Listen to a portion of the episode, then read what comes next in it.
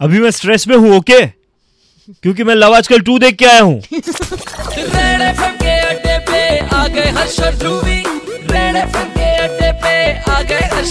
अब तो मुझे परेशान करने लगे हो वीर। मारा वो इम्तियाज़ अली ने क्या पड़े क्या हुआ? तमाम मैंने परेशान करवा मांडिया जो भाई।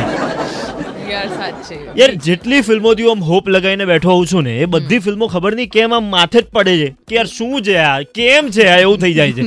સો હવે નેક્સ્ટ હોપ મારે કોઈક ફિલ્મથી હોય તો એ એટી થ્રી થી છે. ઓ my god that reminds me કે યાર આજે કેટલો જોરદાર પિક્ચર અપલોડ કર્યો છે રણવીર અને દીપિકા હાય, હાય, હાય, હાય, હાય, હાય. બંને અને એનું ક્રેડિટ પણ લઈ લેવું છે ડેડીઝ પ્રિન્સેસે કેવી રીતે? આઈ I know that you guys must be appreciating the first look of 83, the film.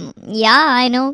ભલે મને ક્રિકેટમાં એટલો બધો ઇન્ટરેસ્ટ નથી બટ ક્રિકેટર્સમાં ખાસો બધો ઇન્ટરેસ્ટ છે મને પછી ભલે કપિલ દેવ હોય સચિન તેંડુલકર હોય એમ એસ ધોની હોય કે પછી my own very hot Virat Kohli હોય but right now I am going to stick on Kapil Paaji અહીંયા હું તમને એક ઇનસાઇડ સ્ટોરી આપવાની છું કોઈને કહેતા નહીં.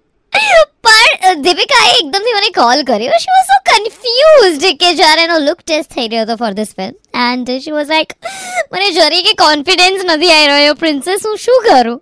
મારા આજ સુધી કોઈ દિવસ બોબ કટ રહ્યા નથી, વાળ. And this people are asking me કે પ્લીઝ તું જરા હેર ચોપ કરી નાખ. And I was like come down princess come down સુંદરતાની પરિભાષા આપવા માટે ભગવાને ખાલી બે જ પ્રિન્સેસ તો સર્જી છે and that is one is Daddy's Princess and another one is obviously Deepika Padukone. DP, DP. અને રાઈટ નાઉ એનો ફર્સ્ટ લુક બહાર આવી ગયો છે and Ranveer Singh and we all are like અંગ લગા દે રે